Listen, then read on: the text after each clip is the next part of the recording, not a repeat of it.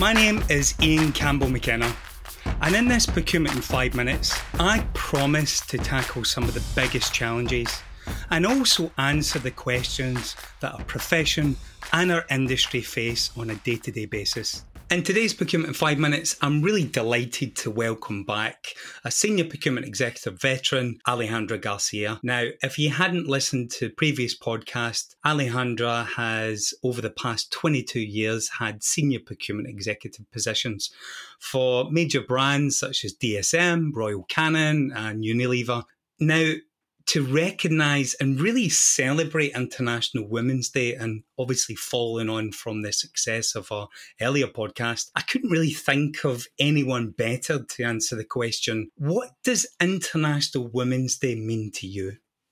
Thank you, Ian, for the question. And to me, International Women's Day is a great moment to celebrate the lives of those women that have been before us those that really fought for our rights to vote, the access to bank accounts, to work, etc. And now I feel it's also my responsibility to contribute to this cause.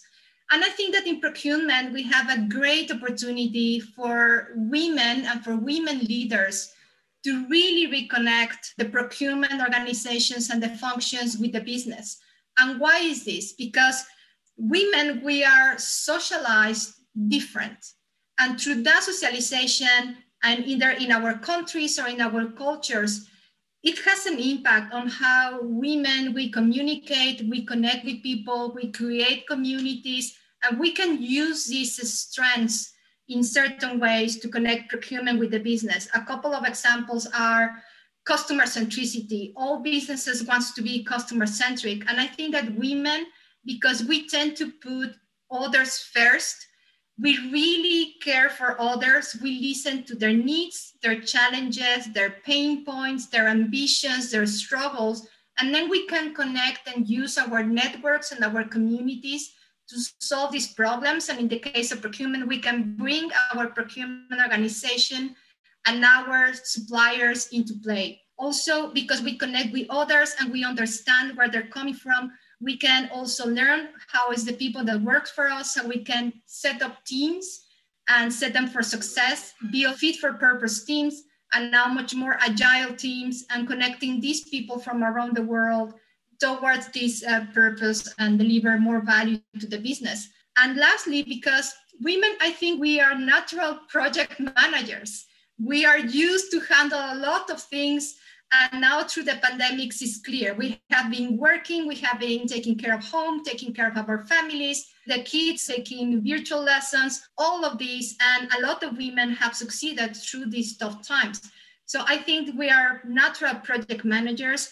And in procurement, we have so many stakeholders, different priorities, different suppliers coming our way that we can naturally connect them, use our network, create communities to address the business needs. And lastly, connect with our suppliers and develop these communities also with our suppliers. And now we are all talking about ecosystems in different industries. And I think we have a very good position in procurement as, as women to connect these people, to connect internally and externally and create these big communities. So again, I think it's a great moment to celebrate the contribution of all great women uh, through history. And also it's a great moment for us to keep contributing in a way that my dream is one day when my kids go back to work or they start working, they are celebrated and they can bring their strengths and their uniqueness, and this creates value to the organization. And we don't have to have a specific day to celebrate women because our diversity is celebrated every day. Great insights from another one of our thought leaders. Be sure to share the link far and wide, and of course, I look forward to our next five minutes together. Bye for now, and have a great and a productive day.